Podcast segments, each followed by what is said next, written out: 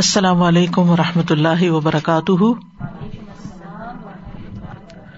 نحمده ونصلی علی رسوله الکریم، اما بعد فاعوذ باللہ من الشیطان الرجیم، بسم اللہ الرحمن الرحیم، رب اشرح لی صدری ویسر لی امری واحلل عقدۃ من لسانی یفقهوا قولی. لو انزلنا هذا القرآن على جبل لرأيته خاشعا متصدعا من خشية الله، وتلك الأمثال نضربها للناس لعلهم يتفكرون. امثال القرآن پروگرام کے سلسلے میں آج ہم انشاءاللہ دو مثالیں بیان کریں گے جو بنیادی طور پر غیر اللہ کو پکارنے والوں کے بارے میں ہیں، اور پہلی مثال میں کفر کرنے والوں کی مثال بھی دی گئی ہے، اور ان کی بے بنیاد دلیل کہ وہ آبا و اجداد کی تقلید کرتے ہیں، ان کی پیروی کرتے ہیں، اس کو مثال کے ذریعے سمجھایا گیا ہے. تو ارشاد باری تعالیٰ ہے، وَإِذَا قِيلَ لَهُمُ اتَّبِعُوا مَا أَنزَلَ اللَّهُ قَالُوا بَلْ نَتَّبِعُ مَا أَلْفَيْنَا عَلَيْهِ آبَاءَنَا أَوَلَوْ كَانَ آبَاؤُهُمْ لَا يَعْقِلُونَ شَيْئًا وَلَا يَهْتَدُونَ. وَمَثَلُ الَّذِينَ كَفَرُوا كَمَثَلِ الَّذِي يَنْعِقُ بِمَا لَا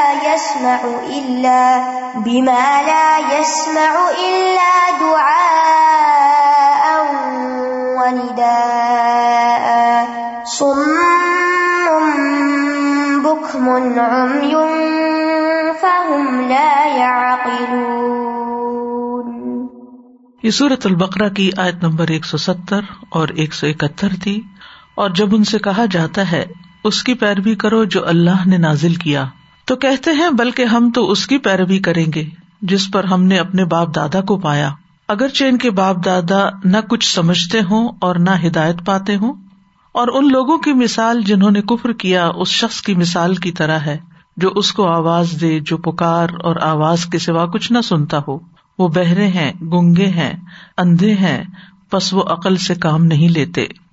یہاں پر ان کافروں کے بارے میں خبر دی جا رہی ہے کہ جب ان سے کہا جاتا ہے کہ اللہ نے جو ہدایت اور نور اتارا ہے اس کی پیروی کرو، جو کچھ محمد صلی اللہ علیہ وسلم لے کر آئے ہیں اس کو فالو کرو، اس چیز کو اپنے اوپر لازم کر لو جو اللہ سبحانہ وتعالیٰ کی طرف سے تمہارے پاس پہنچی ہے، تو وہ ضد اور مخالفت میں پڑے ہوئے کہتے ہیں کہ ہم تو ان عقائد اور نظریات کی پیروی کریں گے جن پر ہم نے اپنے باپ دادا کو پایا ہے.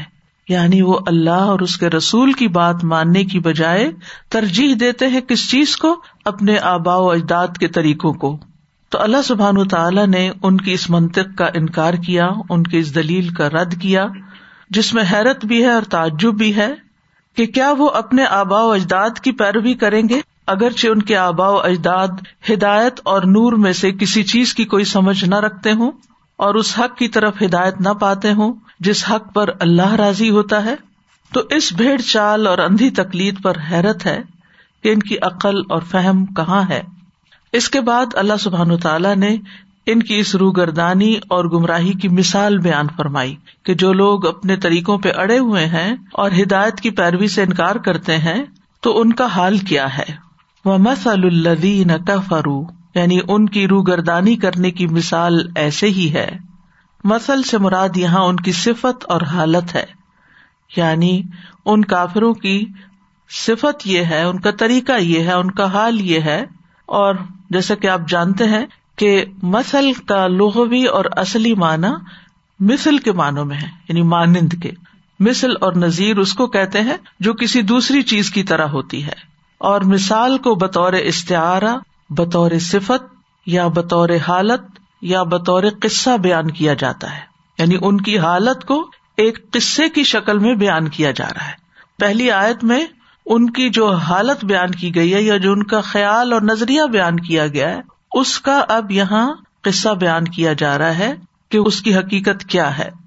وَمَثَلُ الَّذِينَ كَفَرُوا، اور ان لوگوں کی مثال جنہوں نے کفر کیا، اور کفر کا معنی ہوتا ہے کسی چیز کو چھپانا، یعنی حق کو چھپایا، اللہ سبحانہ وتعالی کی وحدانیت سے انکار کیا، کیونکہ سب سے بڑی سچائی اس کائنات کی اللہ تعالیٰ کا وجود ہے اور اللہ سبحانہ وتعالیٰ کا ایک ہونا ہے. اور سب سے بڑا کفر اس کے وجود کا انکار یا پھر اس کی ہستی کے انکار کے علاوہ اس کی طرف سے آئے ہوئے پیغام یا توحید کی دعوت کا انکار ہے جو پیغمبر لے کر آئے. تو جو لوگ اس حال میں ہیں ان کا حال کیا ہے؟ کمثل، مانند مثال، الذی، اس شخص کے ہے، ینعق، جو پکارتا ہے. ینعق کا لفظ نعیق سے ہے. نعیق کہتے ہیں چیخ کو.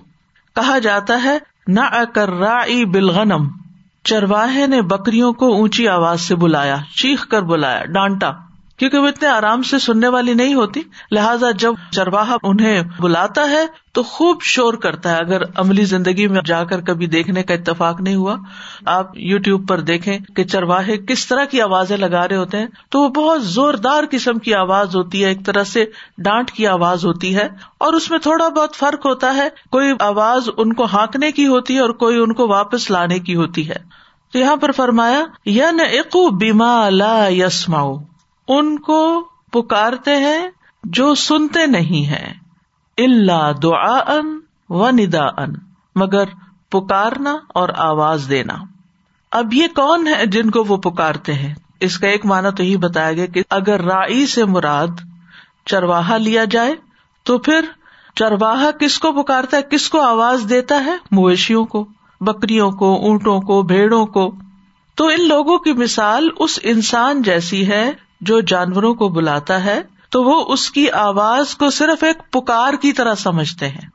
ان کو یہ سمجھ نہیں آتا کہ وہ کہہ کیا رہا ہے، بس جانوروں کو ایک آواز ہی آتی ہے جو وہ سمجھتے نہیں ہے، اس کے معنی نہیں سمجھتے، اس کے الفاظ نہیں سمجھتے، صرف وہ ایک آواز کے طور پر اس کو لیتے ہیں اور جس طرف کو آواز جاری ہوتی ہے اس کے پیچھے چل رہے ہوتے ہیں. یہاں پر دو لفظ استعمال ہوئے ہیں، دعا اور ندا. ان دونوں میں کیا فرق ہے؟ ایک قول ہے کہ دعا کا لفظ قریب کے شخص کو آواز دینے کے لیے ہوتا ہے اور ندا کا لفظ دور کے لیے بولا جاتا ہے، ایک قریب اور ایک بعید. اسی طرح دعا اور ندا دو الگ الگ آوازیں ہوتی ہیں. دعا ایسا پکارنا ہے جس کے ذریعے بکریوں کو مخاطب کیا جاتا ہے، جو کہ ڈانٹنے پر دلالت کرتا ہے، ڈانٹ ہے. یہ اس وقت ہوتی ہے جب چرواہا ان کو ڈانٹتا ہے، یعنی اس کانٹیکسٹ میں خاص طور پہ. اور ندا کا مطلب ہے ان پہ اس طرح آواز بلند کرنا کہ وہ اپنی چراگاہ کی طرف اکٹھی ہو جائیں، وہ جو پھیلی ہوئی تھی، باہر نکلی ہوئی تھی، ادھر ادھر گھوم رہی تھی، وہ واپس آ جائیں. آپ کو معلوم ہے کہ چرواہے صبح کے وقت بکریوں کو لے کے نکلتے ہیں، تو جب لے کے نکلتے ہیں تو ایک آواز سے نکلتے ہیں، اور جب شام کو واپس لا کے ان کو اکٹھا کرتے ہیں تو ایک طرح سے. جیسے آپ دیکھیں کبھی آپ نے مرغیاں پالی ہوں تو آپ کو معلوم ہوگا کہ مرغیوں کو بلانے کی ایک مخصوص آواز ہوتی، بلی کو بلانے کی ایک آواز ہوتی ہے. تو اسی طرح جانوروں کو پکارنے کی، جیسے جو لوگ کتا پالتے ہیں تو اس میں آپ دیکھیں کہ وہ بعض اوقات ان کا نام لیتے ہیں یا بعض اوقات مخصوص قسم کی آوازیں بناتے ہیں، تو جس کے ذریعے وہ اس آواز کو بس فالو کرتے کہ ایک اس طرح کی آواز آ رہی ہے جس کے بعد ہمیں یہ کرنا ہے. اسی طرح کہا گیا کہ دعا مخصوص آواز ہے اور ندا عام آواز ہے، یعنی جب کسی مخصوص چیز کو اس کے نام کے ساتھ پکارا جاتا ہے تو اسے دعا کہتے ہیں، یعنی نام کے ساتھ جیسے پکارا جاتا ہے، جیسے ہم اللہ تعالیٰ سے دعا مانگتے ہیں یا اللہ کہہ کے. اور ندا عام آواز ہوتی ہے جس میں ہم باتیں کرتے ہیں، اللہ تعالیٰ ایسا ہو گیا، ویسا ہو گیا، مناجات جیسے ہوتی ہے. تو یہاں اس کانٹیکسٹ میں انسان بعض اوقات مویشیوں کے نام رکھ لیتا اور ان کو نام لے کے پکارتا ہے، تو جب وہ ان کا خاص نام لے کے پکارتا ہے تو اس کی طرف متوجہ ہو جاتے ہیں، باغے چلے آتے ہیں. جیسے ابراہیم علیہ السلام نے پرندوں کو اپنے سے مانوس کیا تھا، پھر ان کو ذبح کر کے چار پہاڑوں پہ رکھا، پھر ان کو اپنی طرف بلایا تو وہ دوڑتے ہوئے آ گئے. جبکہ ندا تمام مویشیوں کے لیے ہوتی ہے مجموعی طور پر، اس کے ساتھ کسی ایک جانور کو دوسرے سے خاص نہیں کیا جاتا. تو یہاں یہ بتایا جا رہا ہے کہ یہ کافر اس لحاظ سے انہی جانوروں کی طرح ہی ہیں کہ یہ اپنے آبا کی اس حالت کی جس گمراہی پر وہ تھے بلا سوچے سمجھے پیروی کر رہے ہیں، یعنی ان کی طرف دوڑے چلے جا رہے ہیں جس پر وہ تھے، ان کی آواز پہ لبیک کہہ رہے ہیں بجائے رسول صلی اللہ علیہ وسلم کی آواز پر لبیک کہنے کے. انہوں نے کیا کیا؟ اپنے ماں باپ اور اپنے بڑوں یا اپنے لیڈرز جن کی بھی یہ پیروی کرتے ہیں، جس طرح وہ بلاتے ہیں اس طرف چل پڑتے ہیں. اور ان کو نبی صلی اللہ علیہ وسلم کی یہ دین کی یا حق کی بات سمجھ نہیں آتی، بلکہ آباء و اجداد کی پیروی کر رہے ہیں. یعنی وہ سمجھتے نہیں، دونوں آوازوں میں ڈفرینشیٹ نہیں کر سکتے کہ کیا صحیح ہے کیا نہیں، بس آنکھیں بند کر کے جس کے وہ عادی ہو چکے اسی پہ چلتے چلے جا رہے ہیں. جیسے بکریاں عادی ہو جاتی ہیں نا، تو ایسے یہ بھی عادی ہو گئے ہیں اور اسی کے مطابق چل رہے ہیں. ان کو جو صحیح بات ہے اس کی سمجھ نہیں آتی، وائس کنڈیشننگ ہو گئی. یعنی مخصوص آوازیں ہوتی ہیں نا، اس کے بعد انسان مخصوص طریقے سے ری ایکٹ کرتا ہے. مثلاً گاڑی کے ہارن کی آواز ہوتی ہے تو اس کا ایک خاص مطلب ہوتا ہے، گھر کی بیل بجی ہے تو اس کا ایک خاص مطلب. اس وقت ہم سوچتے تھوڑی ہیں، ہم بیل بجتی ہے تو آنکھیں بند کر کے اس کی طرف چل پڑتے ہیں.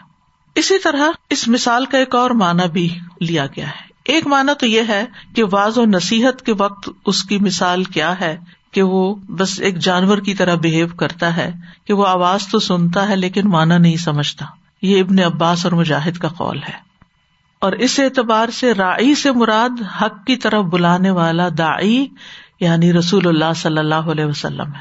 اور آپ کے بعد جو بھی حق کی طرف، خیر کی طرف بلائے، تو کچھ لوگ ہوتے ہیں خیر کی بات سنتے ہیں اور اس پر لبیک کہتے ہیں، بات مان جاتے ہیں، لیکن کچھ لوگ سنی انسنی کر دیتے ہیں. اور جانوروں سے مراد وہ انسان ہیں جن کو پکارا جا رہا ہے اور وہ سن کے نہیں دے رہے. اس مثال کا ایک اور معنی بھی لیا گیا، اور وہ کیا ہے کہ کافر کی مثال جو اپنے معبودوں کو پکارتا ہے. وَمَثَلُ الَّذِينَ كَفَرُوا بِمَا لَا يَسْمَعُونَ، یہاں ماں کون ہے؟ معبود، اسنام، بت، جن کی وہ اللہ کے سوا عبادت کرتا ہے. تو اس پکارنے میں اس کی مثال ایسے ہے جیسا کہ جانوروں کا چرواہا ہو جو جانوروں کی آواز تو سنتا ہے لیکن ان کی بات نہیں سمجھتا. تو یہ بت بھی ان کی بات سمجھتے کچھ نہیں. مثلاً کوئی شخص مرے ہوئے لوگوں کو قبر میں پکارتا ہے تو وہ کیا سنتے ہیں؟ یعنی وہ تو کچھ نہیں سمجھتے، ان تک تو آواز بھی نہیں جاتی.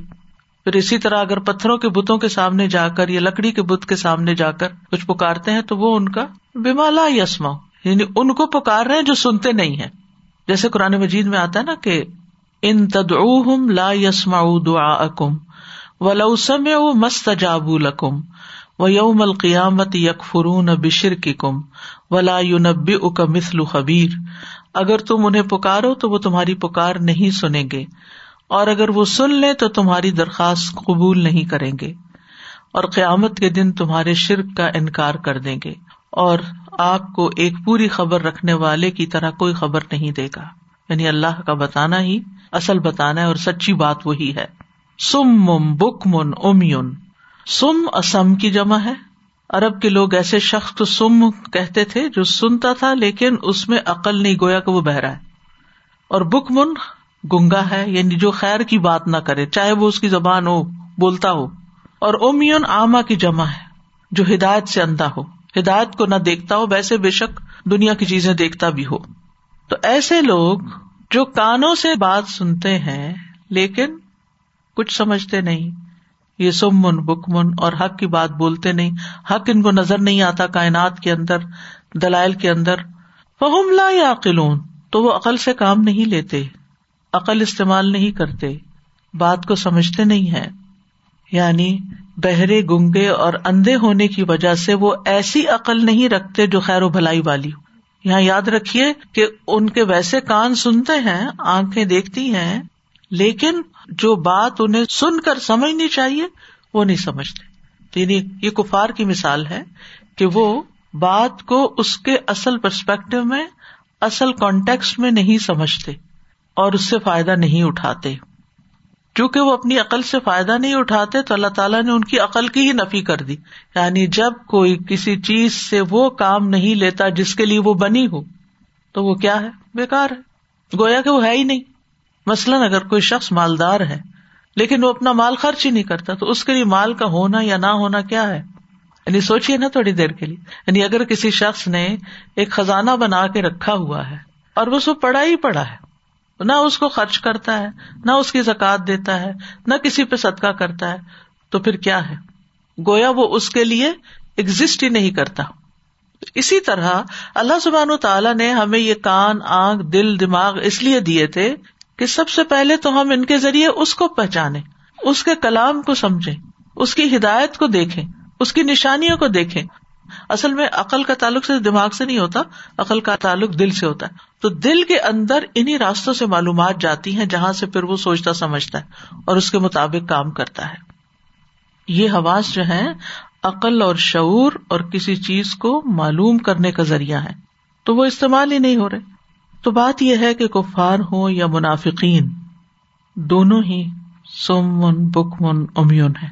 منافقین کے بارے میں پیچھے جو آیتیں ہم نے پڑھی، مثال پڑھی، اس کے آخر میں بھی تھا سمن بکمن عمیون فہم لا یرجعون، بہرے ہیں، گنگے ہیں، اندھے ہیں، واپس نہیں پلٹیں گے، یعنی اب وہ اسلام سے نکل گئے، اسلام کی طرف نہیں لوٹیں گے، ہدایت سے دور چلے گئے، ہدایت کی طرف نہیں آئیں گے۔ اور یہاں کفار کے بارے میں کہا گیا کہ وہ عقل نہیں رکھتے ورنہ وہ انکار نہ کرتے۔ سورة الأعراف میں اللہ تعالیٰ فرماتے ہیں وَلَقَدْ ذَرَأْنَا لِجَهَنَّمَ كَثِيرًا مِنَ الْجِنِّ وَالْإِنسِ لَهُمْ قُلُوبٌ لَا يَفْقَهُونَ بِهَا وَلَهُمْ أَعْيُنٌ لَا يُبْصِرُونَ بِهَا وَلَهُمْ آذَانٌ لَا يَسْمَعُونَ بِهَا أُولَئِكَ كَالْأَنْعَامِ بل ہم اضل اولئک هم الغافلون۔ اور بلا شبہ یقیناً ہم نے بہت سے جن اور انسان جہنم ہی کے لیے پیدا کیے ہیں، ان کے دل ہیں جن کے ساتھ وہ سمجھتے نہیں، اور ان کی آنکھیں ہیں جن کے ساتھ وہ دیکھتے نہیں، ان کے کان ہیں جن کے ساتھ وہ سنتے نہیں، یہ لوگ چوپاؤں جیسے ہیں، بلکہ یہ اس سے بھی زیادہ بھٹکے ہوئے ہیں، یہ لوگ بالکل غافل ہیں، بالکل غافل ہیں۔ تو جو شخص بھی غفلت کی زندگی بسر کرتا ہو، جو شخص بھی حقیقت تک پہنچنے کی کوشش نہ کرتا ہو، جو شخص بھی ہدایت کی طلب نہ رکھتا ہو، ہدایت کی طرف جانے والا رستہ اختیار نہ کرتا ہو، ہدایت کے لیے آنے والی پکار پہ لبیک نہ کہتا ہو، پھر اس کا حال یہی ہوتا ہے جو یہاں پر بیان کیا گیا ہے۔ یعنی جس طرح جانوروں کو باتیں سمجھ نہیں آتی، اسی طرح ان لوگوں کو ہدایت کی بات سمجھ نہیں آتی۔ ایمان کی طرف دعوت دینے والا، دین کی طرف دعوت دینے والا، ہدایت کی طرف دعوت دینے والا جب ان کو پکارتا ہے تو یہ اس پکار کو سمجھ نہیں پاتے۔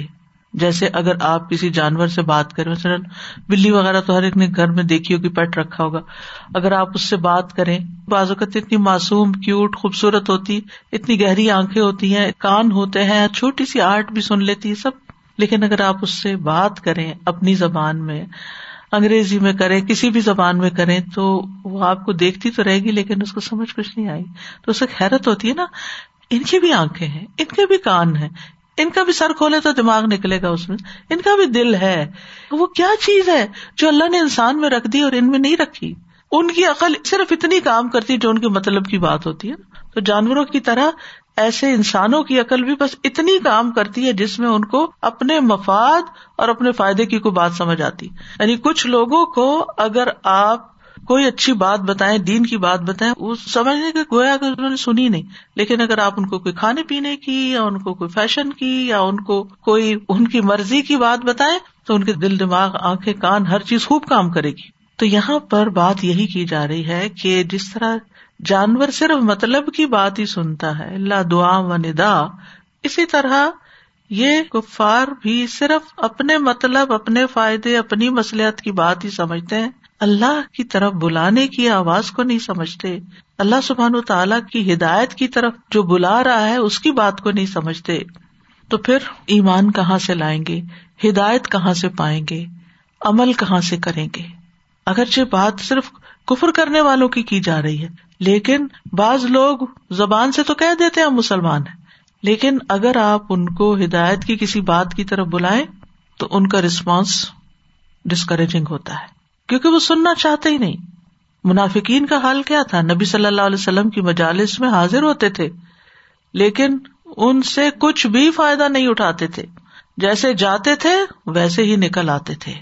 اسی طرح کچھ لوگوں کو قرآن کی آیات سنائی جائیں، بتائی جائیں، کچھ نہیں سمجھتے، اور جب میں اس لیسن کو تیار کر رہی تھی تو مجھے ایک دم اتنا ڈر لگا کہ بعض لوگ قرآن کی تلاوت سنتے رہتے ہیں اور وہ بھی ان کے لیے صرف ایک آواز ہوتی ہے، الا دعا و ندا ہوتی ہے، وہ آیت کیا کہہ رہی ہے کچھ پتہ نہیں.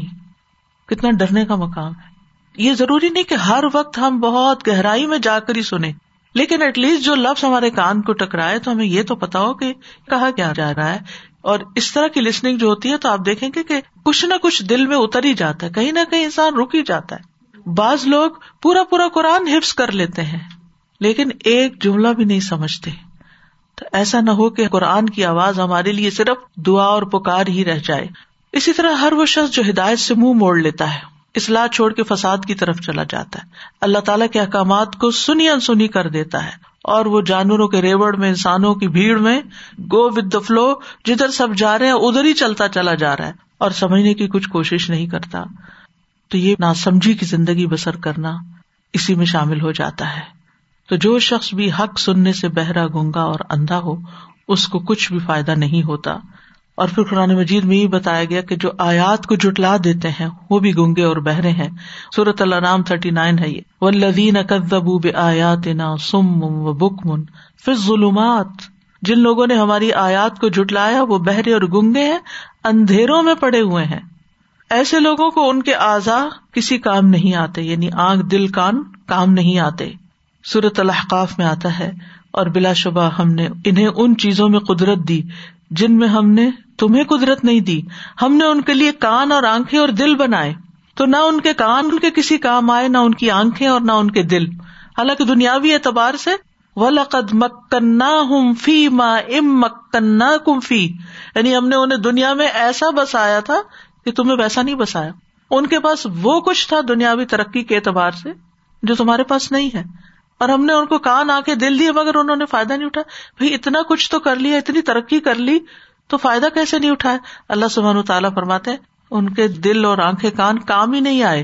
کیوں؟ اذ کانوا یجحدون بآیات اللہ، جب وہ اللہ کی آیات کا انکار کرتے تھے. وحاق بہم ما کانوا بہ یستہزئون، اور انہیں اسی چیز نے گھیر لیا جس کا وہ مذاق اڑاتے تھے. تو بعض اوقات انسان حق کا مذاق اڑاتا ہے، دین والوں کا مذاق اڑاتا ہے، اللہ تعالیٰ کے حکم پہ چلنے والوں کا مذاق اڑاتا ہے، اور وہ سمجھتا ہے کہ وہ بہت ذہین ہے، زیادہ عقل مند ہے، زیادہ دنیا کے بارے میں جانتا ہے، ہائیلی ایجوکیٹڈ ہے، اس لیے اس کو ضرورت نہیں ہے 14 سال پرانی باتیں پڑھنے سننے کی. لیکن پھر الٹیمیٹلی انجام تو خسارا ہے. اولئک هم الخاسرون. پیدا اللہ نے کیا، جانا اس کی طرف ہے، اگر اسی کی اطاعت اور عبادت نہیں کی تو کیا لے کے ساتھ گئے؟ پھر ہمارے آنکھیں، کان، دل یہ کس کام آئے؟ اگر ان سے ہم نے اپنے رب کو نہیں پہچانا اور اپنے رب کی بات کو نہیں سمجھا اور اس کے مطابق عمل نہیں کیا. تو یاد رکھیے ایسے اندھے بہرے ہدایت کی طرف نہیں آ سکتے.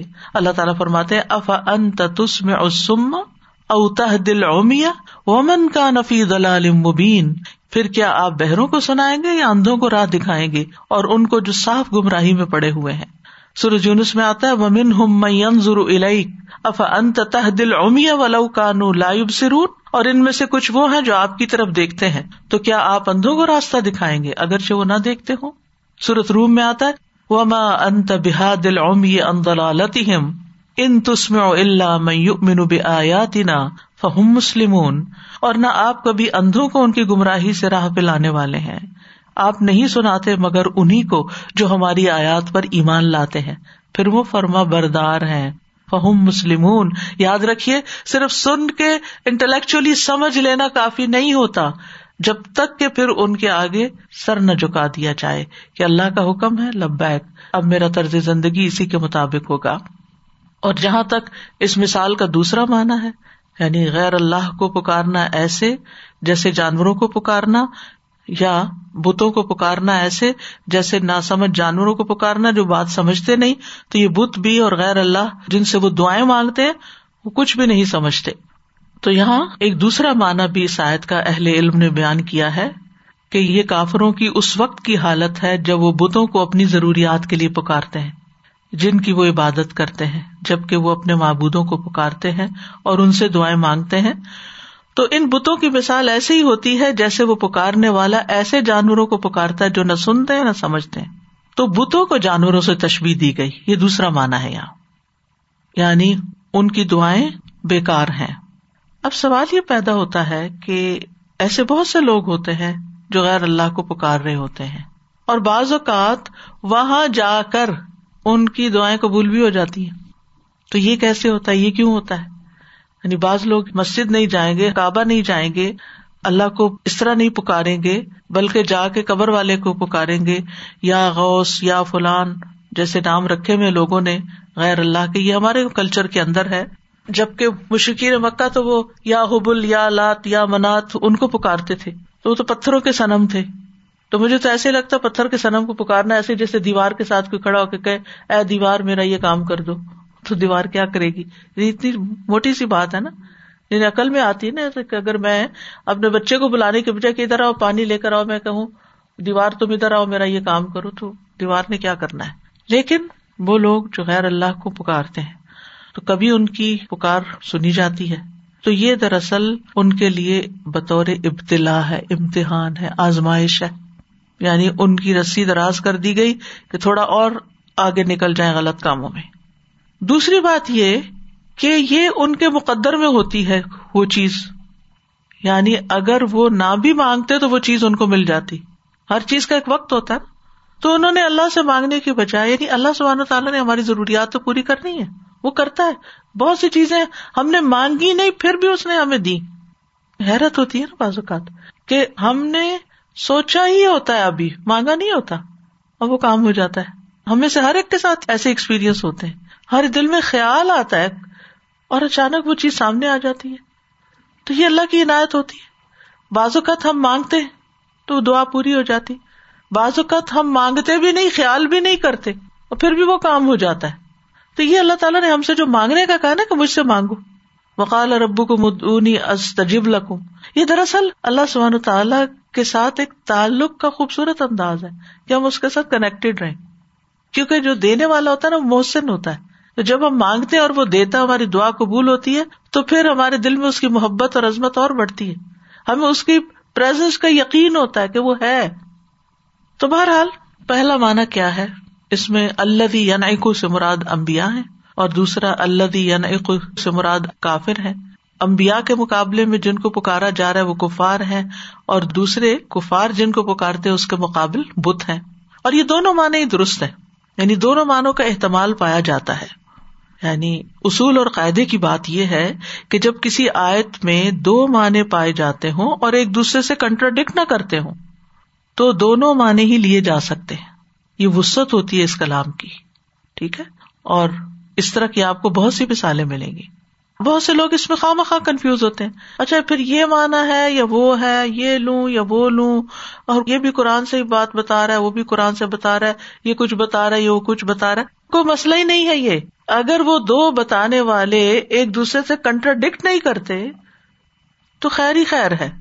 اس سے یہ پتہ چلتا ہے کہ اللہ سبحانہ تعالیٰ نے اس کلام کو ہر دور کے لوگوں کی ہدایت کا ذریعہ بنایا, اس کے اندر وسعت رکھ دی. تو اس وسعت کو مسئلہ نہیں بنانا چاہیے.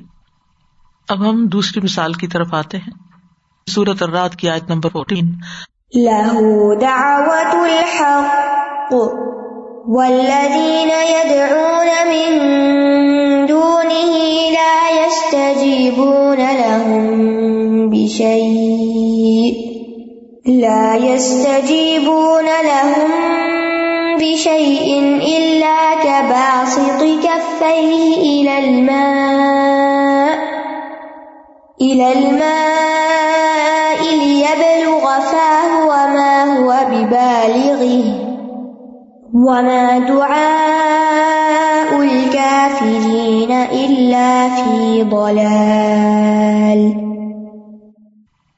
اسی کو ہی پکارنا برحق ہے, اور وہ لوگ جو اس کے سوا کو پکارتے ہیں, یعنی اس کے علاوہ کسی اور کو پکارتے ہیں, وہ انہیں کچھ بھی جواب نہیں دیتے مگر اس شخص کی طرح جو اپنے دونوں ہاتھ پانی کی طرف پھیلائے تاکہ وہ اس کے منہ تک پہنچ جائے, حالانکہ وہ اسے پہنچنے والا نہیں. اور کافروں کی دعا محض گمراہی کی طرف ہی جاتی ہے. یہ مثال ان آیات کے بعد آئی ہے جن میں اللہ کی عظمت کے بارے میں وعید بیان کی گئی ہے, اور یہ کہ ان میں اللہ کی مخلوق کے بارے میں, اللہ کی کامل ربوبیت کے بارے میں بات کی گئی ہے. اور یہ سورۃ الرعد کی آیت نمبر 8 سے 13 تک ہے. اللہ یعلم ما تحمل کل انثى وما تغیظ الارحام وما تزداد وکل شیء عنده بمقدار، یہ وہو شدید المحال تک. اللہ جانتا ہے جو ہر مادہ اٹھائے ہوئے ہے، اور جو کچھ رحم کم کرتے ہیں اور جو زیادہ کرتے ہیں، اور ہر چیز اس کے ہاں ایک اندازے سے ہے. وہ غیب اور حاضر کو جاننے والا ہے، بہت بڑا، نہایت بلند ہے. برابر ہے تم میں سے جو بات چھپا کر کرے اور جو اسے بلند آواز سے کرے، اور وہ جو رات کو بالکل چھپا ہوا ہے اور جو دن کو ظاہر پھرنے والا ہے. اس کے لیے اس کے آگے اور اس کے پیچھے یکے بعد دیگرے کئی آنے والے پہرے دار ہیں جو اللہ کے حکم سے اس کی حفاظت کرتے ہیں. بے شک اللہ نہیں بدلتا جو کسی قوم میں ہے، یہاں تک کہ وہ اسے بدلیں جو ان کے دلوں میں ہے. اور جب اللہ کسی قوم کے ساتھ برائی کا ارادہ کر لے تو اسے ہٹانے کی کوئی صورت نہیں، اور اس کے علاوہ ان کا کوئی مددگار ہی نہیں. وہی ہے جو تمہیں بجلی دکھاتا ہے ڈرانے اور امید دلانے کے لیے، اور بھاری بادل پیدا کرتا ہے، اور بادل کی گرج اس کی حمد کے ساتھ تسبیح کرتی ہے، اور فرشتے بھی اس کے خوف سے، اور وہ کڑکنے والی بجلیاں بھیجتا ہے، پھر انہیں ڈال دیتا ہے جس پہ چاہتا ہے، جبکہ وہ اللہ کے بارے میں جھگڑ رہے ہوتے ہیں، اور وہ بہت سخت قوت والا ہے. ان باتوں کے بعد، یعنی اللہ سبحانہ تعالیٰ کا تعارف کرانے کے بعد کہ وہ کون ہے، کیا کچھ کرتا ہے، کیا اس کی قدرت ہے، کیا قوت ہے، کیا عظمت ہے، اس کے بعد یہ بات کی گئی کہ لہو دعوت الحق، اسی کو پکارنا برحق ہے. تو جب ان آیات میں ہم غور کرتے ہیں تو ہم دیکھتے ہیں کہ یہ آیات پوشیدہ چیزوں کے بارے میں اللہ کے کمال علم کو ظاہر کرتی ہیں. یعنی اگر آپ غور کریں نا ان میں، تو آپ دیکھیں گے کہ رات کو چھپنے والا، پھر پہرے دار جو حفاظت کر رہے ہیں، پھر ہر مادہ جو کچھ اٹھائے ہوئے ہے، یعنی پیٹ کے اندر جو کچھ ہے، جنین وغیرہ. پھر کسی قوم کی حالت نہیں بدلتی جب تک ان کے دلوں کا حال نہ بدلے، تو دلوں کے اندر جو کچھ ہے وہ بھی چھپا ہوا ہے. پھر اسی طرح بادلوں سے جو بارش کا سلسلہ ہے، گرج اس کی حمد کے ساتھ تسبیح کرتی ہے. وَلَٰكِن لَّا تَفْقَهُونَ تَسْبِيحَهُمْ، ہم تو نہیں سمجھتے ان کی تسبیح، جیسے ایک اور جگہ پر آتا ہے. تو ان آیات میں اللہ سبحانہ وتعالیٰ کے کمال علم کی بات پتہ چلتی ہے کہ وہ باتیں جو ہمیں نہیں پتہ، کسی اور مخلوق کو نہیں پتہ، وہ اللہ جانتا ہے. یعنی اللہ یعلم ما تحمل کل انثی وما تغیظ الارحام، یعنی مادہ کے پیٹ میں جو جنین اور حمل ہے، بیٹا ہے، بیٹی ہے، صحت مند ہے، بیمار ہے، کس رنگ کا ہے، کس شکل کا ہے، کس عمر کا ہوگا، یہ سب کچھ اللہ ہی جانتا ہے. کب وہ گرو کرتا ہے، کب اس کی گروتھ رک جاتی ہے، یہ بھی اللہ ہی کو پتا ہے. اس کو اندر ہی اندر کیا بیماری لگ جاتی ہے، کیوں لگ جاتی ہے، اللہ ہی کو پتا ہے. کہ بعض اوقات ڈاکٹر سے پوچھتے بھی ہیں تو کہتے ہیں ہمیں اس کی ریزن نہیں پتا کہ کیوں ایسا ہو گیا. پھر آپ دیکھیے عالم الغیب والشہادۃ الکبیر المتعال، یعنی غیب اور حاضر کا جاننے والا ہے، بہت بڑا، بہت بلند ہے. سواء منکم من اسر القول ومن جہر بہ، اللہ کے لیے برابر ہے جو بات چھپا کے کرے اور جو ظاہر کر کے کرے، جو رازداری سے بات کرتے ہیں، جو بلند آواز سے بول کے کرتے ہیں، جو رات کے اندھیرے میں گناہ چھپاتے ہیں اور جو دن کی واضح روشنی میں گناہ کرتے ہیں. اللہ سب کچھ جانتا ہے. لہو موقبات من بین یدیہ ومن خلفہ، اللہ تعالیٰ نے انسان کے اوپر فرشتے مقرر کر رکھے ہیں، حالانکہ وہ خود بھی جانتا ہے کہ انسان کیا کرتا ہے. ھو الذی یریکم البرق خوفا وطمعا، وہی تمہیں دکھاتا ہے بجلیاں خوف اور تما کی حالت میں، یعنی لوگوں کو اس میں امید بھی ہوتی کہ بارش برسے گی. یعنی یہ اللہ کی قدرت کے ساتھ یہ سارا کام ہوتا ہے. پھر اللہ کی قدرت کے ساتھ یہ بادل پانی سے لدے ہوئے ہوتے ہیں اور پھر بارش برساتے ہیں. وَيُسَبِّحُ الرَّعْدُ بِحَمْدِهِ وَالْمَلَائِكَةُ مِنْ خِيفَتِهِ وَيُرْسِلُ الصَّوَاعِقَ، یعنی رات کی تسبیح کرنا اور فرشتوں کی تسبیح کرنا، اور پھر صواعق کا بھیجنا یعنی کڑاکوں کا بھیجنا. وَهُمْ يُجَادِلُونَ فِي اللَّهِ وَهُوَ شَدِيدُ الْمِحَالِ. سبحان اللہ، اللہ سبحانہ تعالیٰ کی یہ ساری قدرتیں، اور لوگ اللہ ہی کے بارے میں جھگڑ رہے ہیں جس نے یہ سب کچھ بنایا. تو ان تمہیدی آیات کے بعد پھر توحید الوہیت کا ذکر ہے اگلی آیت میں، اور توحید ربوبیت کا بھی ذکر ہے کہ کس طرح اللہ سبحانہ تعالیٰ ان ساری نشانیوں کو دکھا کر، سمجھا کر، پھر اس کے بعد فرماتے ہیں لہو دعوت الحق، اسی کو پکارنا برحق ہے. لہو میں جو لام ہے یہ استحقاق کا ہے، یعنی اللہ ہی کا حق ہے. ہو کی ضمیر اللہ کی طرف جاتی ہے. ایک معنی یہ کیا گیا ہے کہ صرف اللہ کی عبادت کرنا کیونکہ یاد رکھیے پکار میں، دعا میں عبادت بھی ہوتی ہے، ایک دعائے عبادت ہوتی ہے، ایک دعائے مسئلہ ہوتی ہے، یعنی ایک اللہ کو پکارنا عبادت ہوتا ہے اور ایک اپنا سوال پیش کرنا ہوتا ہے، یعنی اللہ ہی کو پکارنا، دعا کرنا، اس کی عبادت کرنا، بس یہی حق ہے. دوسرا معنی یہ کیا گیا کہ اللہ تعالیٰ بندوں کو حق کی طرف پکارتا ہے، یعنی اللہ تعالیٰ بندوں کو حق کی پکار کی طرف بلاتا ہے، یعنی لا الہ الا اللہ کی پکار. تو گویا اللہ تعالیٰ ہی اس بات کا مستحق ہے کہ اس کو پکارا جائے، اس سے ڈرا جائے، اسی سے امیدیں باندھی جائیں، اس سے محبت کی جائے، اس کی طرف رغبت رکھی جائے، اسی سے خوف کھایا جائے، اس کی طرف ہر مشکل میں رجوع کیا جائے، اسی پہ توکل کیا جائے. کیونکہ اس کا الہ ہونا برحق ہے، یعنی وہی اصل الہ ہے، اس لیے سب کچھ اسی کے ساتھ وابستہ کرو، کسی اور کے ساتھ یہ سب کچھ نہیں ہو سکتا. پھر آپ دیکھیے کہ یہاں پر آیت کے شروع میں لہو آیا ہے، جار مجرور، اور اس کو مبتدا پہ مقدم کیا گیا. مبتدا کیا ہے؟ دعوت الحق. ہونا تو یہ چاہیے تھا دعوت الحق لہو، لیکن لہو دعوت الحق، یہ تخصیص کا فائدہ دیتا ہے. جب جار مجرور پہلے آ جاتا تو مخصوص ہو جاتی ہے بات، یعنی صرف اللہ ہی کو پکارنا برحق ہے، کسی اور کو پکارنا درست نہیں. اور یہ علم بلاغت کا قاعدہ ہے کہ جس کا حق مؤخر کیا جائے خود اس کو مقدم کرنا، یہ تخصیص کا فائدہ دیتا. چلیں اگر آج سمجھ نہیں آئی تو ہو سکتا ہے کچھ سال بعد سمجھ آ جائے. والذین یدعون من دونہ لا یستجیبون لہم بشیء، اور وہ لوگ جو اس کے سوا کو پکارتے ہیں وہ انہیں کچھ بھی جواب نہیں دیتے. والذین یدعون، یہاں یدعون میں واو کی جو ضمیر ہے مشرکین کی طرف لوٹتی، من دونہ اس کے سوا، ہا ضمیر جو ہے یہ اللہ تعالی کی طرف لوٹتی. لا یستجیبون یعنی نہیں وہ جواب دیتے، اس میں ضمیر جو ہے واو کی یہ بتوں کی طرف لوٹتی، ٹھیک ہے، یعنی یدعون من دونہ لا یستجیبون، پکارتے ہیں مشرک اور نہیں جواب دیتے ان کے معبود. اللہ سبحانہ و تعالیٰ نے بتوں کے بارے میں ذوی العقول کی ضمیر کے ساتھ اظہار خیال کیا ہے، کیونکہ مشرکین ان کو ایسا ہی سمجھتے ہیں کہ بڑے عقل والے ہیں، لیکن اللہ تعالیٰ فرماتے ہیں انہی کی زبان سے کہ یعنی وہ جو ذوی العقول کے ساتھ معاملہ کرتے ہیں وہ پتھروں کے ساتھ معاملہ کر رہے ہیں. تو یہ کیوں ایسا کیا گیا ہے کہ جیسا کسی کا کلیم ہے اسی کی زبان میں اس کو جواب دیا جا رہا ہے، یعنی اسی کے انداز میں اس کو بات سمجھائی جا رہی ہے. لا یستجیبون میں آپ دیکھیے یہ لا جو ہے نا نفی مستغرق ہے، جیسے لام مستغرق کا ہوتا ہے نا الحمد، میں لام استغراق کا ہے، اتنا تو سنا ہوگا آپ نے الحمد. استغراق غرق سے آپ اندازہ کر سکتے ہیں، سب کچھ شامل ہے. لا یستجیبون، بالکل بھی وہ نہیں جواب دیتے، نہ وہ دنیا میں کوئی خیر پہنچا سکتے ہیں نہ وہ آخرت میں کوئی خیر پہنچا سکتے ہیں.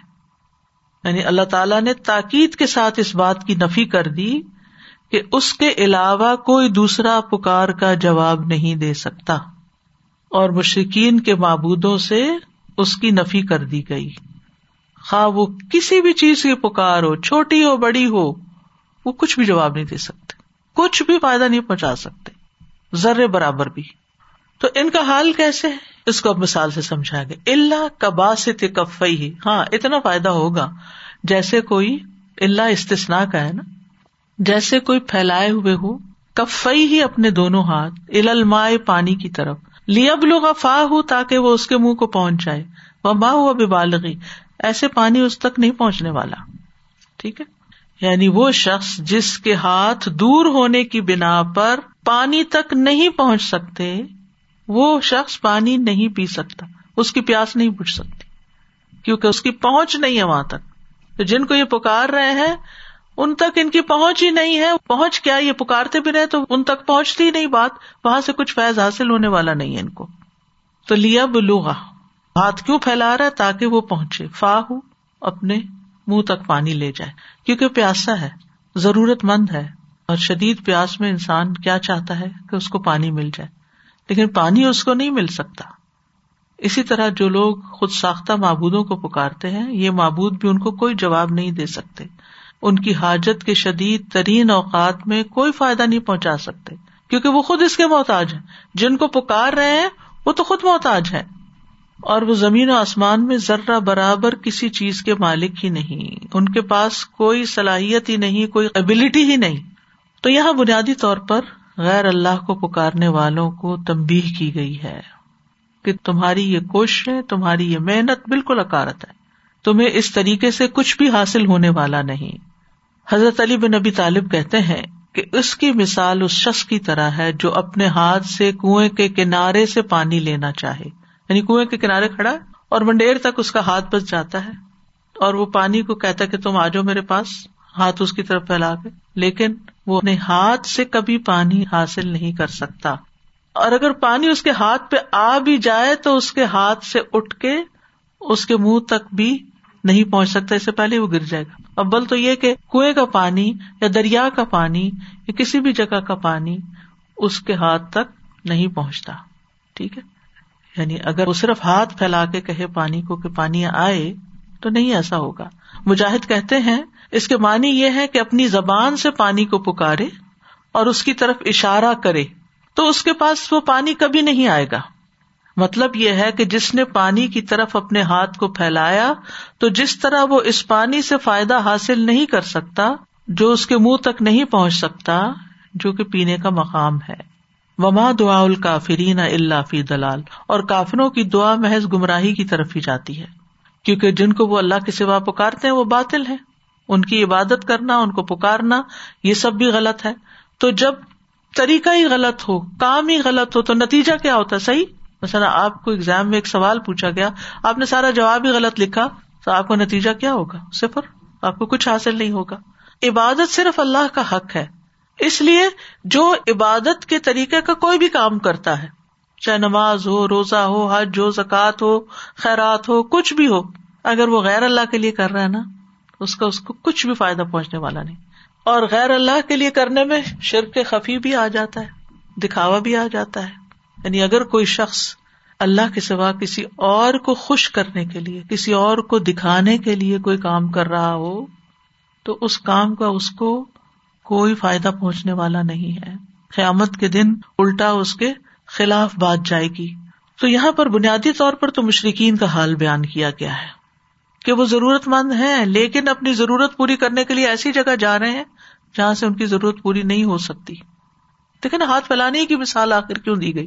کوئی اور بھی دی جاتے، ان کے آگے ہاتھ پھیلا رہے ہیں، ان سے مرادیں مانگ رہے ہیں جو ان کے ہاتھ میں کچھ ڈالنے والے ہی نہیں، ڈال سکتے ہی نہیں، کوئی خیر ان تک واپس آنے والی ہی نہیں، چاہے وہ کتنا بھی پکارتے رہیں، 1000 دفعہ بھی پکاریں، اس پکار کا کوئی فائدہ نہیں۔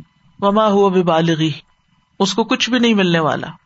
اور پانی جو ہے وہ اللہ تعالیٰ کی مخلوقات میں سے ایک مخلوق ہے، اور یہ ممکن نہیں کہ پانی انسان کی بات سن کر، چاہے وہ کتنی تعریف، پانی تم کتنے اچھے، کتنے ٹھنڈے ہو، کتنے مزے کے ہو، آؤ میرے منہ تک پہنچ جاؤ، بولے بولے بولے، تو کیسے ہو سکتا ہے کہ وہ اچھل کے اس کے منہ تک آ جائے؟ کنویں پہ کھڑے ہو کے آپ کنویں کے اندر کتنی باتیں کریں پانی سے، آپ کی ساری باتیں کہاں لوٹ آئیں گی؟ ایکو واپس آپ کے کانوں تک لوٹ آئیں گی۔ پانی کو کچھ اثر ہونے والا نہیں ہے، وہ آپ کو کچھ بھی نہیں دینے والا، کوئی فائدہ پہنچانے والا نہیں۔ تو یہی مثال ان لوگوں کے اوپر چشمہ ہوتی ہے جو غیر اللہ کی عبادت کرتے ہیں یا ان سے دعائیں کرتے ہیں اور ان سے اپنی مرادیں مانگتے ہیں اور ان کے نام کی نظر و نیاز چڑھاتے ہیں اور ان کو خوش کرنے میں لگے رہتے ہیں، ان کو خوش کرنے کے لیے اپنا مال لٹاتے ہیں، چڑھاوے چڑھاتے ہیں، لیکن یہ ساری کوششیں بیکار کی کوششیں ہیں کیونکہ وہاں سے ان کو کچھ ملنے والا نہیں ہے۔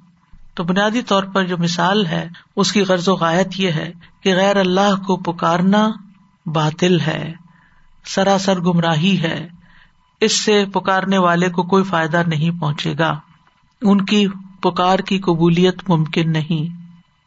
جیسے اللہ تعالیٰ فرماتے ہیں نا، ان الذین کذبوا بآیاتنا واستکبروا عنها لا تفتح لهم ابواب السماء ولا يدخلون الجنۃ حتى یلج الجمل فی سم الخیاط، بے شک جن لوگوں نے ہماری آیات کو جھٹلایا اور انہیں قبول کرنے سے تکبر کیا، ان کے لیے نہ آسمان کے دروازے کھولے جائیں گے اور نہ وہ جنت میں داخل ہوں گے، یہاں تک کہ اونٹ سوئی کے ناکے میں داخل ہو جائے۔ تو بہرحال دونوں مثالوں سے جو فوائد حاصل ہوتے ہیں یا جو بات سمجھ میں آتی ہے وہ یہ ہے کہ دعا ایک عبادت ہے، اور دعا میں شرک اکبر ہے، صرف اللہ ہی کو پکارنا برحق ہے، کیونکہ وقال ربکم ادعونی استجب لکم، تمہارا رب کہتا ہے مجھے پکارو میں تمہاری دعا قبول کروں گا. اور اسی طرح وَإِذَا سَأَلَكَ عِبَادِي أَنِّي فَإِنِّي قَرِيب، اللہ کے قریب ہوتے ہوئے پھر کسی اور کے پاس کیوں جاتے ہو. اجیب دعوت الداعِ اذا دعان، یقین دلائے میں تمہاری دعا سنتا ہوں جب بھی تم مجھے پکارتے ہو. فَلْيَسْتَجِيبُوا لِي وَلْيُؤْمِنُوا بِي، اتنی کھلی کھلی آیات کے بعد کوئی گنجائش نہیں رہ جاتی کہ پھر کوئی انسان اللہ کا در چھوڑ کر کسی اور کے در پر جائے اور اس کو پکارے. تو پکارنا اسی کو برحق ہے، یعنی جب اللہ کو پکاریں گے تو اسی میں ہی فائدہ ہوگا. رزق اس سے مانگے، اولاد اس سے مانگے، نجات اس سے مانگے، اور یہ پکارنا سب عبادت ہے. اور ابن قیم کہتے ہیں کہ شرک اکبر کی انواع میں سے ایک قسم یہ ہے کہ مردوں سے حاجتیں طلب کرنا، مردوں سے یعنی قبر والوں سے، ان سے فریاد کرنا، ان کی طرف توجہ کرنا. اور دنیا جہاں کے شرک کی اصل بنیاد یہ ہے کہ انسان غیر اللہ سے لو لگا بیٹھے، امیدیں رکھ بیٹھے، وابستگی اختیار کر لے. ٹھیک ہے، کیونکہ میت کے سارے اعمال منقطع ہو جاتے ہیں، وہ اپنے نفع نقصان کا بھی مالک نہیں ہوتا. کہاں یہ کہ اس آدمی کے نفع و نقصان کا اختیار رکھتا ہو جو اس سے فریاد کر رہا ہے اور اس سے اپنی حاجت پوری کرنے کا سوال کرتا ہے، یا اس سے درخواست کرتا ہے کہ وہ اس کے لیے اللہ کے پاس کچھ سفارش کرے. اور شرک جو ہے وہ کبیرہ گناہ ہے، ظلم ہے، گمراہی کا باعث ہے، باطل پکار ہے. ذالک بان اللہ هو الحق وان ما یدعون من دونہ الباطل وان اللہ هو العلی الکبیر. یہ اس لیے کہ بے شک اللہ ہی حق ہے، اصل سچائی وہی ہے، اور یہ کہ بے شک اس کے سوا جس کو وہ پکارتے وہ باطل ہے، اس کی کوئی حقیقت نہیں ہے، اور یہ کہ بے شک اللہ ہی بے حد بلند بے حد بڑا ہے. غیر اللہ کا سہارا ایک کمزور سہارا ہے، جس کی مزید ایک مثال دی گئی جو آگے آئے گی سورۃ العنکبوت میں، کہ ان لوگوں کی مثال جنہوں نے اللہ کے سوا اور مددگار بنا رکھے ہیں مکڑی کی مثال جیسی، جس نے گھر بنایا، حالانکہ گھروں میں سب سے کمزور گھر مکڑی کا گھر ہے. اگر وہ جانتے ہوں اگر مکڑی کے گھر پہ کوئی سہارا لے تو گرے گا ہی گرے گا. اور ویسے بھی آپ دیکھیں کہ اللہ کے سوا انسان جس کسی کو بھی پکارتا ہے وہ کسی چیز کے مالک بھی نہیں ہے، نہ کوئی رحمت کرنے کے اور نہ کسی شر کو روکنے کے، اور اصل میں تو وہ پکارنے والے کی پکار سے بھی غافل ہوتے ہیں. تو جو پکارنے والے کی پکار سے غافل ہے وہ مدد کو کہاں سے آ سکتا ہے. ان کو پکارنا فائدے کے بجائے الٹا نقصان کا باعث ہے. یدعو من دون اللہ ما لا یضرہ وما لا ینفعہ ذالک ھو الضلال البعید یدعو لمن ضرہ اقرب من نفعہ لبئس المولا ولبئس العشیر. وہ اللہ کے سوا اس چیز کو پکارتا ہے جو اسے نقصان نہیں پہنچاتی، اور اس چیز کو جو اسے نفع نہیں دیتی. وہ تو پتھر ہے، وہ کیا کریں گے آپ کے لیے، یہی تو دور کی گمراہی ہے. وہ اسے پکارتا ہے کہ یقیناً اس کا نقصان اس کے نفع سے زیادہ قریب، یعنی انسان کی آخرت برباد ہوتی ہے. بلا شبہ وہ برا دوست ہے اور برا ساتھی ہے. پھر یہ کام انسان کو ہلاکت میں گرانے والا ہے. قرآن مجید میں آتا ہے فَلَا تَدْعُ مَعَ اللَّهِ إِلَٰهًا آخَرَ فَتَكُونَ مِنَ الْمُعَذَّبِينَ. تم اللہ کے ساتھ کسی اور معبود کو مت پکارو ورنہ تم عذاب دیے جانے والوں میں سے ہو جاؤ گے. اور دوسری اہم بات یہ پتہ چلتی ہے جو پہلی مثال سے ثابت ہوتی ہے کہ انسان اللہ تعالیٰ کے دین کو چھوڑ کر بڑوں کی تقلید کرے، اپنے رسم و رواج کے پیچھے چلے، اپنے زمانے کے طریقوں پہ چلے. یہاں اس کی مذمت کی گئی ہے. ہر دور میں لوگوں کا یہی حال رہا ہے. وہ کہتے ہیں انا وجدنا آباءنا علی امۃ و انا علی آثارہم مقتدون، ہم نے اپنے باپ دادا کو ایک طریقے پہ پایا اور ہم انہی کے قدموں پہ چل رہے ہیں. تو آباء و اجداد کی تقلید جو ہے وہ اچھے کاموں میں تو ہو سکتی ہے، وہ پیروی ہوتی ہے، تقلید نہیں ہوتی. اور ان کی تقلید ان کے غلط عقائد میں یا غلط طریقہ زندگی میں یا اللہ کی نافرمانی کے کاموں میں اس کا کوئی جواز نہیں بنتا. اسی طرح جو لوگ علم اور ہدایت سے خالی ہوں ان کے پیچھے بھی نہیں چلنا چاہیے. ہمیشہ انسان اگر کسی انسان کو رول ماڈل بنائے ہوئے یا کسی کو فالو کر رہا ہے تو دیکھے کہ اس کے پاس کیا علم ہے، کتنا علم ہے، اور کس چیز کا علم ہے، اور وہ اس علم پر خود کیا عمل کر رہا ہے. تو کرنے کے کام یہ ہے کہ ہم اپنی دعاؤں میں اخلاص پیدا کریں، صرف اللہ کو پکاریں. اللہ تعالیٰ خود حکم دیتے ہیں کہ اسی کو پکارا جائے، اسی سے مانگا جائے. جب رات کا پہلا تہائی حصہ گزر جاتا ہے تو اللہ تعالیٰ آسمان دنیا پہ نزول فرماتے ہیں اور فرماتے ہیں میں بادشاہ ہوں، میں بادشاہ ہوں، کون ہے جو مجھ سے دعا کرے کہ میں اسے قبول کر لوں، کون ہے جو مجھ سے سوال کرے کہ میں اسے عطا کروں؟ کون ہے جو مجھ سے بخشش طلب کرے کہ میں اسے بخش دوں؟ اور یہ طلوع فجر تک ہوتا رہتا ہے، اور آج کل تو ہر کوئی سحری کے لیے اٹھ رہا ہے، تو اس وقت کچھ نہ کچھ دعا ضرور مانگے. بے شک آپ یہ بھی کر سکتے ہیں کہ ہر روز کی ایک مخصوص دعا جو سحری بناتے وقت، کھاتے وقت، دل میں اللہ کو پکارتے رہیں. اللہ سبحانہ تعالیٰ نے دعا مانگنے کا بھی حکم دیا ہے اور قبولیت کا بھی وعدہ کیا ہے. اللہ سبحانہ تعالیٰ سے ہی توقع رکھنی چاہیے کہ وہ ساری مشکلات اور مصائب کو دور کر دے گا. نبی صلی اللہ علیہ وسلم نے دین کی دعوت دیتے ہوئے فرمایا تھا کہ میں اس اللہ کی طرف دعوت دیتا ہوں جو ایک ہے. وہ اللہ جب تم پر کوئی مصیبت آتی ہے، تم اسے پکارتے ہو تو وہ تمہاری مصیبت دور کر دیتا ہے. جب تم کسی بیابان اور جنگل میں راستہ بھول جاؤ اور اس سے دعا کرو تو وہ تمہیں واپس پہنچا دیتا ہے. جب تم قحط سالی میں مبتلا ہوتے ہو اور اس سے دعا کرتے ہو تو وہ تم پر پیداوار ظاہر کر دیتا ہے. یعنی ہوپ دلائی گئی، یعنی اس اللہ کی طرف اپنی ساری امیدیں اور تمنائیں رکھو. اور وہ مانگنے والوں کو پسند بھی کرتا ہے. جب اس سے ہم دعا کرتے ہیں تو اس کو یہ پسند بھی ہے. اور وہ بندوں کو خالی ہاتھ لوٹانے سے حیا کرتا ہے. وہ بندے کے پھیلے ہوئے ہاتھوں میں خیر ضرور ڈالتا ہے. تو ہمیں اپنی ساری حاجات اللہ کے سامنے رکھنی چاہیے. نبی صلی اللہ علیہ وسلم نے فرمایا، جسے شدید حاجت آ پڑے اور اس نے اسے لوگوں پہ پیش کر دیا تو حاجت نہیں دور ہوگی، اور جس نے اسے اللہ پہ پیش کیا تو ان قریب اللہ اسے بے پرواہ کر دے گا. یا تو جلد موت آ جائے گی کہ دنیا کے بکیڑوں سے جان چھوٹ جائے، یا جلد ہی غنی ہو جائے گا، اس مشکل سے نکل جائے گا. پھر یہ کہ دعا سے زیادہ کوئی چیز اللہ کے ہاں معزز نہیں. نبی صلی اللہ علیہ وسلم نے حضرت ابن عباس کو سکھایا تھا، اے لڑکے، میں تجھے چند کلمات سکھا رہا ہوں، اللہ کے احکام کی حفاظت کرو، اللہ تمہاری حفاظت کرے گا. اللہ کی حفاظت کرو، تم اسے اپنے سامنے پاؤ گے. جب مانگو اسی سے مانگو، جب بھی مدد چاہو اللہ ہی سے چاہو. اور پھر یہ کہ خوشحالی میں بھی مانگنا چاہیے اور تکلیف میں بھی مانگنا چاہیے، اور دعا مانگنے سے کبھی عاجز نہیں آنا چاہیے. رسول اللہ صلی اللہ علیہ وسلم نے فرمایا، لوگوں میں سب سے عاجز وہ ہے جو دعا مانگنے سے عاجز ہے. تو اللہ سبحانہ تعالیٰ ہمیں کبھی بھی دعا مانگنے سے محروم نہ کرے، اور ہمیشہ اسی سے مانگتے رہیں، اور کبھی غیر اللہ کا خیال تک دل میں نہ آئے کہ کوئی غائبانہ طور پر ایسی قدرت رکھتا ہے کہ ہماری مشکل دور کر سکتا ہے. ہرگز نہیں. رزق دینے والا بھی وہی ہے، شفا دینے والا بھی وہی ہے، تکلیف دور کرنے والا بھی وہی ہے. اس لیے اسی کی طرف رجوع کرنا چاہیے. یونس علیہ السلام نے مچھلی کے پیٹ میں، جو کہ قبر کی طرح ہی ہوتا ہے، اس سے اللہ نے ان کو باہر نکال دیا دعا کی بدولت. لا الہ الا انت سبحانک سبحانک انی کنت من الظالمین. حسبی اللہ لا الہ الا ہوا علیہ توکلت وہو رب العرش العظیم. اللہ اللہ ربی لا اشرک بہ شیئا. اللہ اللہ ربی لا اشرک بہ شیئا. اللہ اللہ ربی لا اشرک بہ شیئا. لا الہ الا اللہ العظیم الحلیم. لا الہ الا اللہ رب العرش العظیم. لا الہ الا اللہ رب السماوات ورب الارض ورب العرش الکریم. لا الہ الا اللہ لا الہ الا اللہ لا الہ الا اللہ.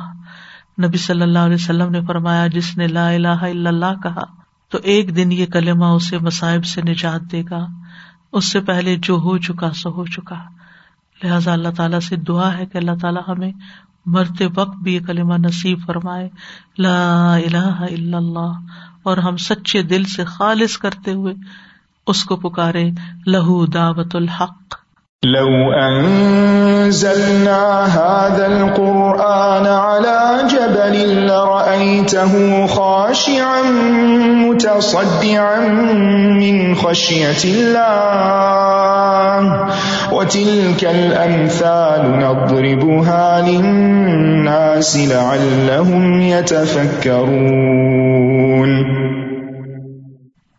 میں بینکاک سنگاپور کے ٹرپ پہ گئی تھی اور پھر چائنا بھی جانے کا اتفاق ہوا. تو ان سب شہروں میں اتنا مطلب ترقی ہے، اتنی ایجوکیشن ہے، کمال ماشاءاللہ سے، مطلب ان کی لائف سٹائل دیکھیں، سب کچھ ہے، لیکن عقل مت ماری ہوئی ہے. ہر قسم کا خدا بنایا ہوا ہے. کوئی خدا جو ہے وہ سگریٹ پیتا ہے، اس کے سامنے سگریٹ رکھا جاتا ہے. کوئی چائے والا ہے، چائے پیتا ہے. اور ہر فلور پہ، میں جس ہوٹل میں تھی اس ہوٹل میں 8 فلور تھے. 8 فلورز پر ڈفرنٹ گاڈز تھے. میں تھی اور میری جٹھانی. ہم نے خود ان کو جا کے پوچھا کہ تم لوگ اس کو کیوں دیتے ہو. پھر ہم دوسرے دن دیکھے تھے، پھر فریش رکھا ہوتا تھا اور وہ اٹھا کے پھینکتے تھے، وہ کھاتا نہیں کوئی تھا. کیونکہ وہ خدا کا ہوتا تھا نا دیا ہوا نذرانہ. اللہ اکبر. اور پھر درختوں کی پوجا, درختوں پہ کھڑے ہو کے صبح صبح فجر کے بعد وہ کہتے تھے کہ ہاتھ سیدھا رکھ کے درخت پہ, اور پھر اس سے انرجی لیتے تھے کہ یہ میں انرجی دے رہے ہیں, اور پھر ان سے مانگتے تھے درختوں سے. اور جتنے درختوں کے لیئرز ہوتے تھے اتنی اس کی لائف ہوتی تھی, اتنا وہ بوڑھا درخت ہوتا تھا. تو جتنا بوڑھا ہوتا تھا وہ اتنا بزرگ درخت مانا جاتا تھا. اللہ اکبر. اور عقل ماری. سزا یہ اللہ سبحانہ تعالیٰ کے علاوہ جتنے بھی, چاہے کوئی مردے کو یہ پوجیں یا کچھ بھی کریں, اور یا پھر بتوں کو, یہ بوجھ ہوتا ہے, بوجھ اور مصیبت بن جاتے ہیں انہی کے لیے. یعنی ان کی خدمتیں بھی کرتے ہیں اور ان کے بڑے بڑے وَهُمْ لَهُمْ جُنْدٌ مُحْضَرُونَ, جیسے قرآن میں آتا ہے نا, ان کے لیے حاضر باش لشکر بنے ہوئے ہیں. کتنی محرومی ہے کہ ان کی تو خدمتیں کرتے رہے اور ان کو بھی کوئی فائدہ نہیں اور ان کو بھی کوئی فائدہ نہیں. بالکل. استاذہ جی, ایک خیال آ رہا تھا جب آپ نے کہا کہ جیسے غیر اللہ کی جو بھی کوئی پرستش کرتا ہے تو اس کو کوئی فائدہ نہیں ہوتا, اور یعنی نیت کی بات ہو رہی تھی. میرے ذہن میں یہ سوال آ رہا تھا کہ جو لوگ غیر اللہ کے لیے نہیں کرتے لیکن دے ہیو نو ایکٹیو نیا, اچھے کام کر رہے ہوتے ہیں لیکن کسی فائدے کے لیے نہیں کر رہے ہوتے. گڈ سمیریٹنس جو یہاں پہ کا ایک کانسیپٹ ہے, you just do goodness for the sake of goodness, تو اس کا بھی کوئی یعنی اینڈ ریزلٹ تو نہیں ہے نا, زیرو ہی ہو گیا. غیر اللہ کو پکارا یا کسی کو بھی نہ پکارا, یعنی اللہ تعالیٰ کو پکارنا چاہیے, لازم ہے, ریکوائرڈ ہے, رائٹ؟ یعنی ایک الہاد ہے, ایک شرک ہے. جی, الہاد یہ ہے کہ آپ اللہ کے وجود کی نفی کر دیں, اور شرک یہ ہے کہ کسی اور کو بھی ساتھ الہ بنا دیں. تو دونوں ہی ہلاکت کا باعث ہے. استغفرک واتوب الیک جو ہے ہمیں کثرت سے کرنے کی ضرورت ہے, کیونکہ حالات جو ہیں وہ آپ دیکھ رہے ہیں کہ کس رخ پہ جا رہے ہیں. ہم اللہ سبحانہ تعالیٰ سے استغفار کرنے اور اپنے گناہوں کی معافی مانگنے میں سنجیدہ نہیں ہے. ہم نے اس سارے پینڈیمک کو ایک بس پینڈیمک ہی لے لیا ہے, یعنی ہم اس کو نہیں سوچ رہے کہ یہ ہمارے لیے اللہ کی طرف سے کوئی آزمائش بھی ہے. تو اللہ تعالیٰ اس آزمائش اور امتحان کو ختم فرمائے. اس کے لیے بھی دعا کریں رمضان میں, کیونکہ صرف اللہ ہی کے ختم کرنے سے ختم ہو سکتی ہے. اس کے لیے اسی کو پکارنا ہے, وہی سجھائے گا. لا تصیبن الذین ظلموا منکم خاصہ. وآخر دعوانا ان الحمد للہ رب العالمین. سبحانک اللہم وبحمدک اشہد ان لا الہ الا انت استغفرک واتوب الیک. السلام علیکم ورحمۃ اللہ وبرکاتہ.